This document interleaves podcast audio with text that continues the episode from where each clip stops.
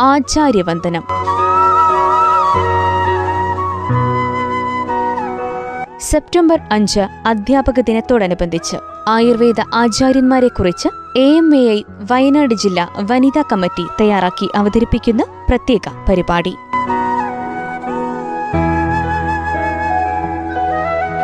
പ്രിയ ശ്രോതാക്കളെ എല്ലാവർക്കും നമസ്കാരം. ഞാൻ ഡോക്ടർ അശ്വതി വരദൻ. താലൂക്ക് ആയുർവേദ ആശുപത്രി സുൽത്താൻ ബത്തേരിയിൽ നാം സ്പെഷ്യലിസ്റ്റ് മെഡിക്കൽ ഓഫീസറാണ്. സെപ്റ്റംബർ അഞ്ച് അധ്യാപക ദിനം. അക്ഷരലോകത്തേക്ക് നമ്മെ കൈപിടിച്ചുയർത്തിയ ഗുരുക്കന്മാർക്കായ ഒരു ദിനം. അറിവിന്റെ പാതയിൽ വെളിച്ചവുമായി നടന്ന് നമുക്ക് വഴികാട്ടിയ എല്ലാ ഗുരുക്കന്മാരെയും ഈ നിമിഷം നമുക്ക് ഓർക്കാം. ഇന്ന് ഈ ദിവസത്തിൽ ആയുർവേദ ഗുരുക്കന്മാരിൽ പ്രമുഖനായ സുശ്രുത ആചാര്യനെ കുറിച്ചും അദ്ദേഹത്തിന്റെ ഗ്രന്ഥമായ സുശ്രുത സംഹിതയെക്കുറിച്ചും നിങ്ങളെ പരിചയപ്പെടുത്താം. ഒരു ചികിത്സാ സമ്പ്രദായം എന്നതിലുപരിയായി ഒരു വ്യക്തിയുടെ ജീവിതത്തിന്റെ വിവിധ മേഖലകളിൽ സമഗ്രവും ആരോഗ്യപരവുമായ വികസനം ഉറപ്പാക്കുക എന്ന ലക്ഷ്യത്തോടെ പ്രതിപാദിക്കപ്പെട്ട ഒരു ജീവിത രീതിയാണ് ആയുർവേദം.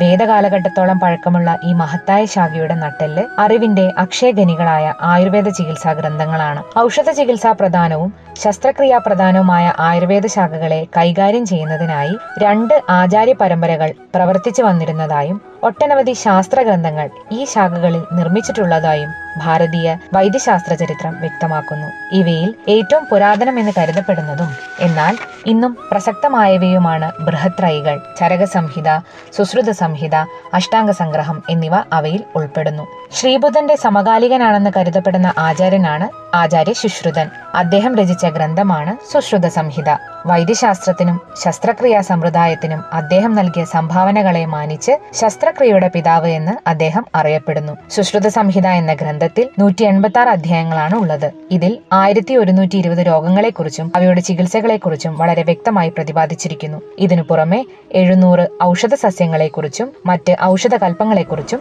പറഞ്ഞിരിക്കുന്നു. എട്ട് തരം ശസ്ത്രക്രിയാ രീതികൾ അസ്ഥിഭംഗ ചികിത്സ പ്ലാസ്റ്റിക് സർജറി സിസേറിയൻ സെക്ഷൻ എന്നിവയ്ക്ക് തുല്യമായ ശസ്ത്രക്രിയാ വിവരണങ്ങൾ മൃതശരീര പരീക്ഷ തുടങ്ങി നിരവധി അറിവുകളുടെ കലവറയാണ് സുശ്രുത സംഹിത. സുശ്രുതാചാര്യന്റെ ജീവകാലത്തെക്കുറിച്ച് ചരിത്രകാരന്മാർക്കിടയിൽ അഭിപ്രായ വ്യത്യാസമുണ്ട്. എങ്കിലും കാശി മഹാരാജാവ് ദിവോദാസ ശിഷ്യനും വിശ്വാമിത്ര മഹർഷിയുടെ മകനുമാണ് സുശ്രുതാചാര്യൻ എന്ന് ഗ്രന്ഥങ്ങളിൽ സൂചിപ്പിക്കുന്നു.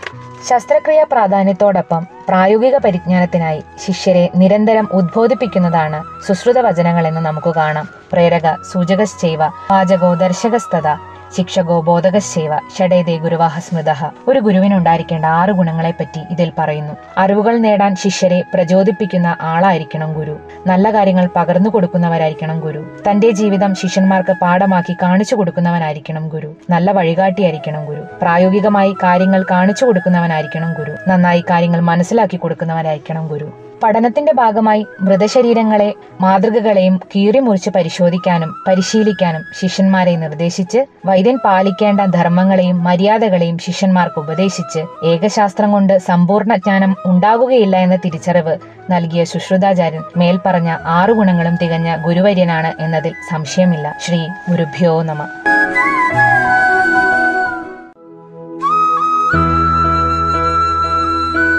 ആചാര്യവന്ദനം. സെപ്റ്റംബർ അഞ്ച് അധ്യാപക ദിനത്തോടനുബന്ധിച്ച് Ayurveda ആചാര്യന്മാരെക്കുറിച്ച് A M A I Wayanad ജില്ലാ വനിതാ കമ്മിറ്റി തയ്യാറാക്കി അവതരിപ്പിക്കുന്ന പ്രത്യേക പരിപാടി.